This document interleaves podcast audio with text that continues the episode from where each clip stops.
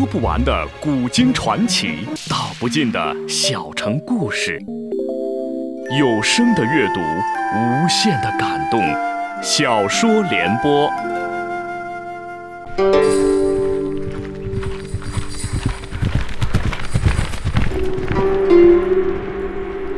安史之乱后，唐帝国由盛转衰，藩镇与朝廷矛盾日益激化。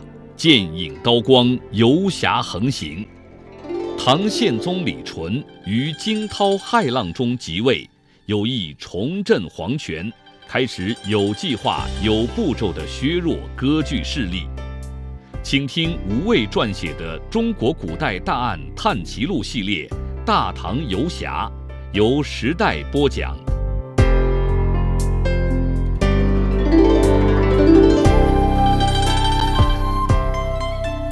侯仪道：“肯定是刺客所为。李辅国要折磨袁夫人，有的是机会、时间。当日是袁夫人的生辰，想来她也没有什么兴趣。她既然已经将老公带到了房前，绝不会轻易放弃的。”万千道：“可刺客为什么要这么做？百思不得其解。”侯仪道：“这是一种威胁的暗示。我推算刺客早知道李辅国有虐待他人的癖好，所以有意剥光袁夫人的衣裳。”意思是，他知道许多丑事，袁夫人及袁家有所顾忌，自然不敢追查真凶。不过，一个人在这么短的时间内做不了这么多的事啊！当有两名刺客，刺客要么是身负血海深仇，割下李辅国首级带走为亲人祭奠所用；要么受雇于人，必须带去首级向雇主交代。既然有两名刺客，又熟知李府内幕，加上有化骨粉这等江湖奇药。应当不是普通复仇行为，后一种可能性更大些。只是唯一一点不能解释的是，为什么刺客已经得手，还要用化骨粉化去了李辅国的身子？万千道，我猜李府人早习惯了李辅国房内各种奇怪的声音。若不是当晚我冒失的冲了进去，说不定要第二天才能发现。房内异常情形，也无人知道李辅国已经遇刺，尸骨无存，当场化成了血水。侯仪道：“嗯，老公推测的有理。这样，他们为什么脱去袁夫人衣裳，就说得通了。无论他看见了什么，也不敢说出去。不过，刺客杀人取人首级常见，取人右臂则是有些奇怪了。莫非李辅国右臂上有什么秘密？”想了想，扭头问道。空兄，你在翠楼所见到的尸首？空空二道：“我所见到的尸首只是没有了首级，双臂还在。诚如少府所言，李辅国遇刺当是专业刺客所为。也许有两名雇主分别雇了他们，去去右臂和首级，是分别要向两位雇主交代。不过，通常只是黑刺才会这么做。”万千道：“黑刺那是什么？”空空儿道：“是江湖行话，相对于官刺而言。原来江湖的专业刺客分为两种，一种为黑刺，只要有人给钱，杀人不论青红皂白。这类刺客大多神秘莫测，身份不为外人所知；一种为官刺，专杀官府追捕的要犯、江洋大盗等，杀人后取首级到官府领取赏钱。”侯仪道：“李辅国遇刺案已有四十多年。”怕是难以再从那件案子中找到线索。万老公，李辅国遇刺当晚，你可曾见过这块玉佩？万千道：“哎呀，都忘了讲正事了。这块苍玉被李辅国镶嵌在一条腰带上。当晚我亲眼看到他围着这条苍玉腰带。我闯进房时，先是被无头尸首和袁夫人的样子吓住了，后来回过神来，才留意到他腰带前面的玉佩。”被取走了，因为缺了一块，及时眨眼。不过当时情形很乱，不知道是府里下人偷走，还是被刺客拿走，也没有人追究这件事。想不到隔了四十年，竟然还能见到这块苍玉，所以才吓了我一跳。这位郎君，你是从哪里得到的这块苍玉？空空儿便说了昨日因醉酒留宿在翠楼房客一事，只是略过了。罗令泽、艾小焕不提，万千惊道：“又是两名刺客，身上还带着李辅国的这块玉佩，五头尸首又不见了！天哪！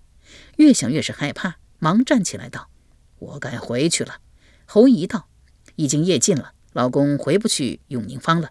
我派人送你去南门客栈暂住一宿吧。”唐朝因夜禁制度森严，因而各方区都有多家客栈，方便因夜禁困在房区的客人投诉。万千道：“有劳了。”又素色道：“今日对二位所言，小老儿从未对旁人提起过，就连犬子也不知道。”侯姨道：“多谢万老公信得过侯某，老公请放心，无论有任何事，绝不会牵连进老公来。”万千这才松了口气道。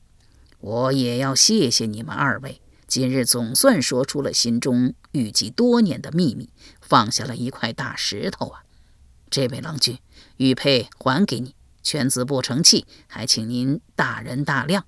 空空儿道：“老公哪里的话，万事都有因果。这玉佩若没有这一番机缘，我怎能从老公这里听到这么多故事？”万千道：“这么说，你不会告发犬子？”空空儿道：“不会。”万千又望着侯姨，侯姨哪里有心思去追究万年历的渎职，只好道：“空兄既不愿告发，没有了告主，我也无从追究。不过老公也该好好管教一下令郎。殊不知君子爱财，取之有道。”万千叹了口气道：“少府说的极是。”侯姨便送他到门口，命差役领他到南门的客栈住宿。送走万千。侯姨见空空儿在灯下望着那块温润神秘的玉佩凝思，问道：“你认为凶手会是那两名蒙面女子吗？”空空儿道：“有可能，不过我感觉他们是冲我本人来的。那女子举刀要杀我时，我可以看到她目光中的恨意。”侯姨道：“他们说了些什么？”空空儿道：“那两名女子只反复向我追问。”养月一事，侯姨道：“养月，那不是一种罕见的铜钱吗？”空空儿道：“原来是铜钱。”侯姨道：“空兄既不知情，说不定他们是找错了对象，所以后来才只将你打昏过去，并没有杀你。后来他们找上翠楼，杀了真正的寻仇对象，用你的剑割走首级。”空空儿摇头道。那两名女子用茶水泼醒我时，我的佩剑早已经不见了。他二人均使用匕首做兵器，并没有收取佩剑，并且我的剑并不是真正的凶器。死者死后，有人拿了我的剑在尸体上乱戳一通，所以剑上才会有些血。侯姨道：“你说有人故意栽赃你？”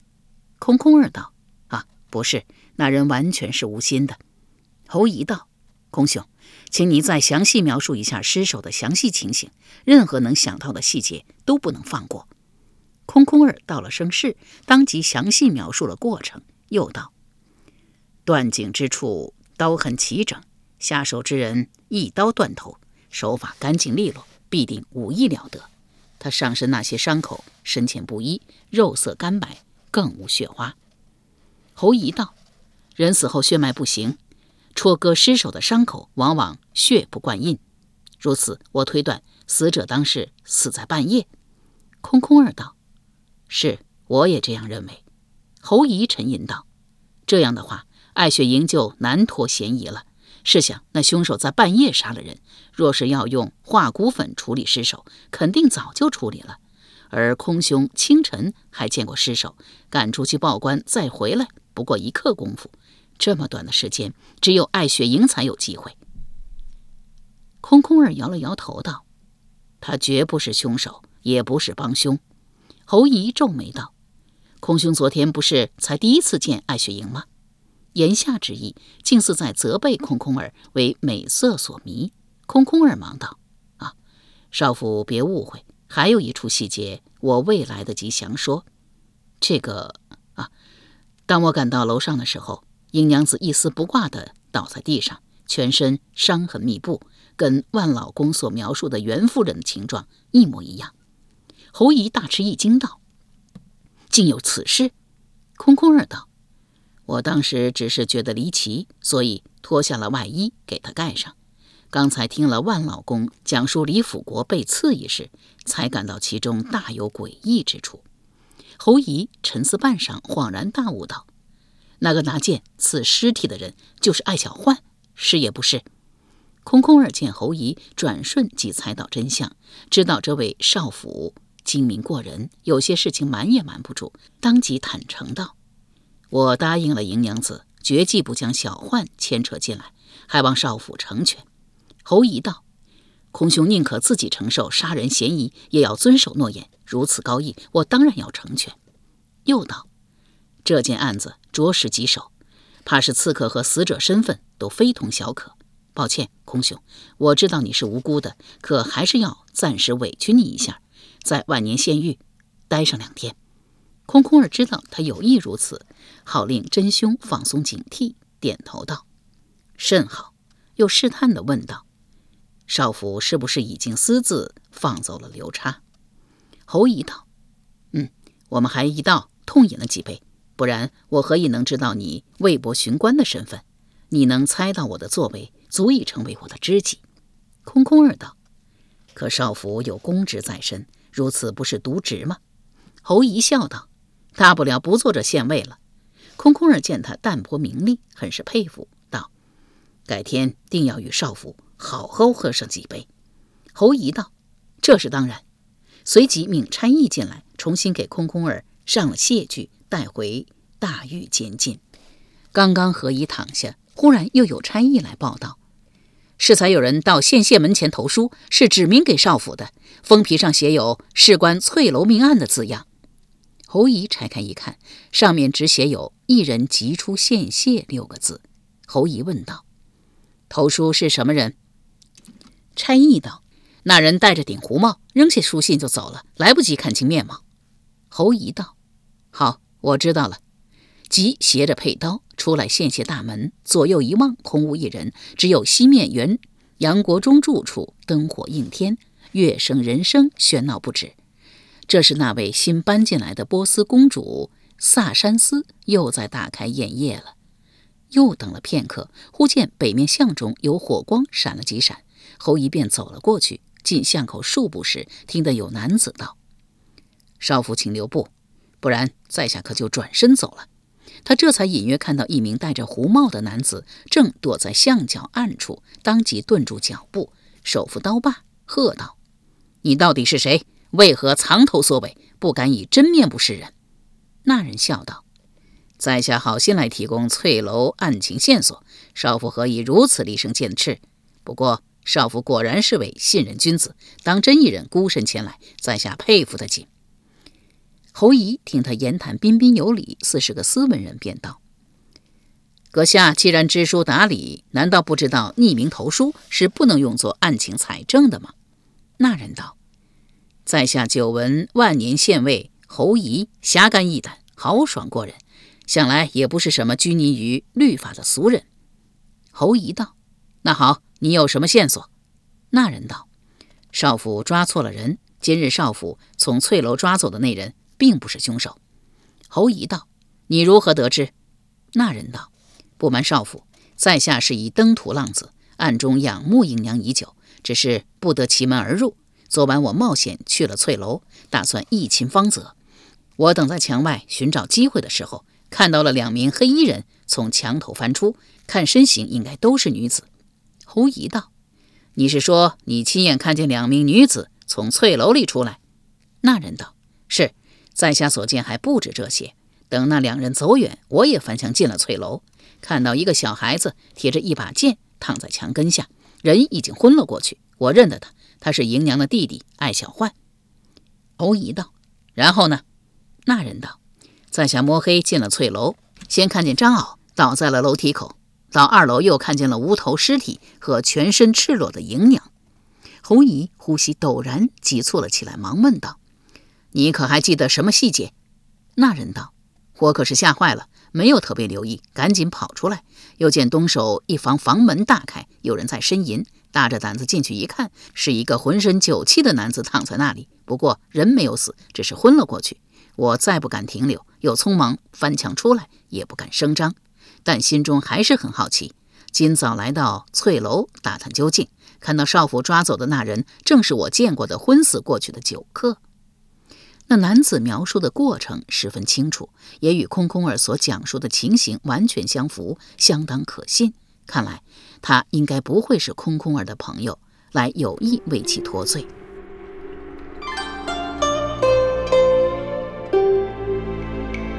由时代播讲的《无畏中国古代大案探奇录》系列《大唐游侠》正在播出。空空儿自清晨报官后，便处在监视之下，没有与外面暗通消息的机会，至今没有公开审讯。他的供词，外人也不得而知。况且以侯乙所观察的空空儿的为人，大概也不屑于做这类的事。侯乙问道：“既然你害怕牵扯出你，为何又冒险约我出来？”那人道：“在下不忍见到少府抓错了好人，反而让真凶逍遥法外。”侯乙道。你要知道，我追查出你身份并不难。你若不是家在蛤蟆陵，就是住在翠楼附近的客栈。那人道：“是，不过在下也知道少府绝不会这么做。在下不愿意以真面目示人，自然有天大的难处。强人所难，非君子所为。再会。”一语既毕，转身就走。侯仪道：“哎，你……”他本可以疾步追上去，但既然对方称有天大的难处，又肯冒险来告知所见所闻，比起许多生怕惹事上身的人，已是强上百倍。当即对相中大声喊道：“多谢了。”黑暗中寂然无声，那男子早已经去得远了。回来献谢，侯乙思索了一会儿，命人自狱中放出空空儿，转述了适才神秘男人所言。空空儿心道。莫非这人是罗令泽？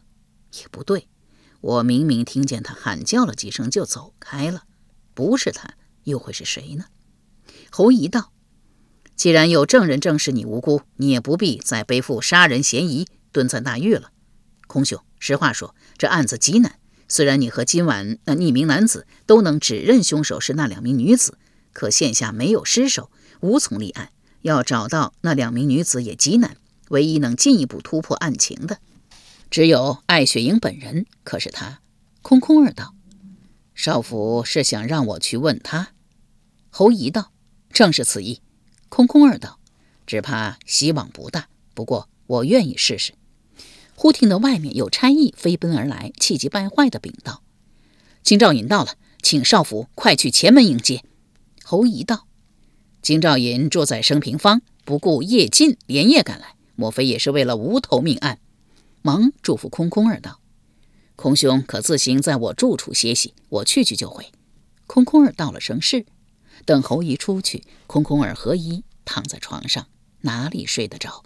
这起命案实在太多蹊跷，杀人不难，割走首级也不难，可为何单单在他发现尸首、赶去报官后，有人处理了尸首？莫非真的是艾雪莹所为？可他那么柔弱，那么温婉，他又从哪里弄到传说中神秘的化骨粉呢？正凝思间，忽听得门外有差役叫道：“空郎睡下了吗？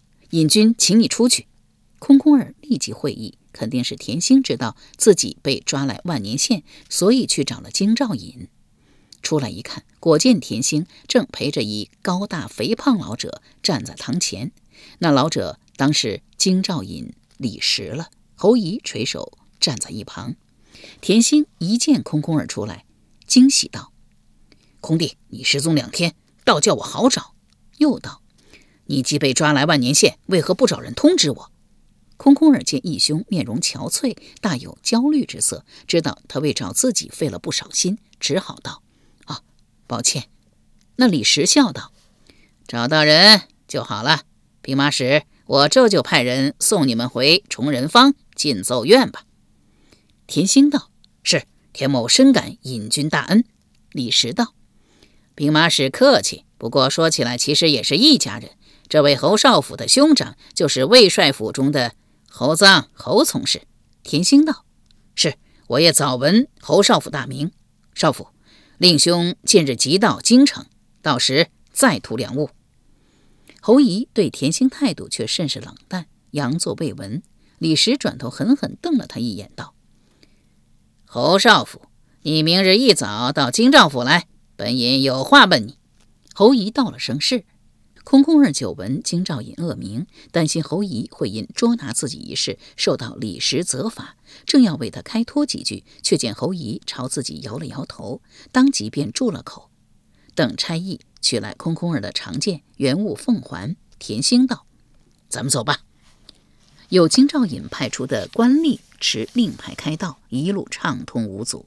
回到金作院，田兴才问道：“哎，到底出了什么事啊？”田兴是魏博兵马使，朝中之事一旦牵扯进藩镇，就更加复杂。空空儿不欲他卷进来，只道：“有人误拿了我的剑，引起一点小误会而已。”田兴素来信任他，听他这么一说，也不再多问。空空儿见义兄眉头深锁，问道：“是不是义兄向朝廷求拨军饷，并不顺利？”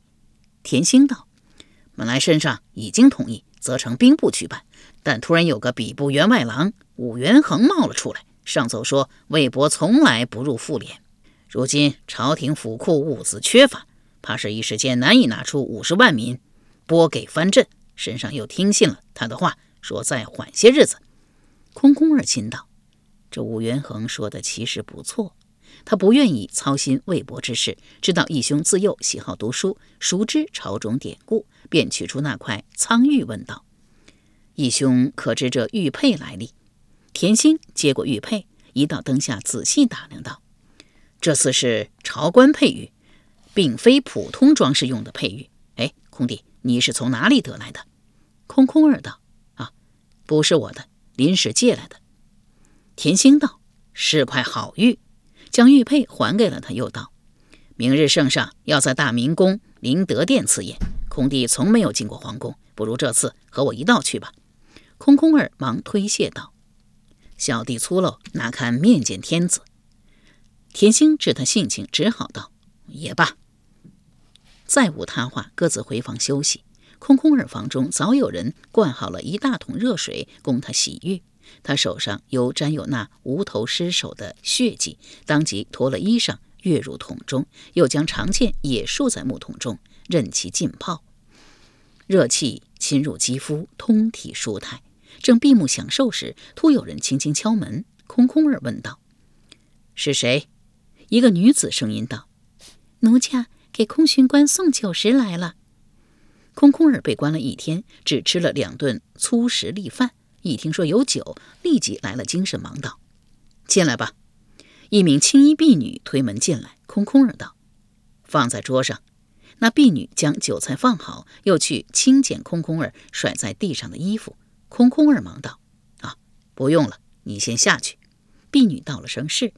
等婢女退出，空空儿迅即跃出木桶，随意抓了件衣服披上，急不可待地冲到桌案旁，抓起酒壶仰头便喝，瞬间已经见底。酒没喝够，酒瘾却被勾了上来，忙穿好衣服，欲再去找些酒来。刚拉开门，正见魏博进凑院都知进奏官曾穆率一群兵士站在门口。心知不妙，问道：“出了什么事？”曾木道：“来人，将空空儿拿下！”兵士大声应命，上前来拿空空儿手臂。空空儿待要抗拒，却是手脚酸软，使不出半分力气。这才知道酒中事先被人下了药，不由得又惊又怒，道：“曾木，你凭什么拿我？”早有兵士搜出了那块苍玉，献给曾木。曾木道：“就凭这个。”蒙上他的眼睛，带他去密室，我要好好审他。有人拿过一个黑布袋，往空空儿头上一照，顿时觉得眼前一黑，什么也看不到。空空儿只觉得被人挟持着，弯弯曲曲走了一段路，只听见机括呀呀作响，接着往下走了老长的台阶，终被人按在了一张椅子上坐下，臀部顿时一片冰凉。那椅竟是金刚所铸，有人将他双脚分开。手臂放在扶手上，哧哧几声轻响，他手脚胸均被铁环扣住，动弹不得。这才有人取下面罩。这是一间四四方方的石室，大约是在地下的缘故，寒意很重。墙上的油灯也不断局促的闪动，愈发显得空空落落，阴气森森，倒是像口石棺材。曾木紧跟进来。将那块玉佩举到空空儿面前，问道：“你从哪里得到这个？”空空儿与曾木并无深交，也不大喜欢此人。不过，既然同为魏博属官，若对方好言好语相问，他也许还会实话实说。可这人利用他嗜酒如命的弱点，往酒中下药，又将他弄来这么个地方锁起来，不免激起了他心中的傲气，当即冷冷道：“进凑官可知道这玉佩的来历？”曾木道：“就是因为知道。”才将你押起来，空空儿，你不要以为跟兵马师是结义兄弟就有恃无恐。快说，这玉佩哪里来的？空空儿道：“我不想说。”曾木道：“我敬你在魏博也是威名赫赫的好汉，不想对你用粗，你可不要敬酒不吃吃罚酒。”由时代播讲的《无畏中国古代大案探奇录》系列《大唐游侠》。今天就播送到这里，请您明天继续收听。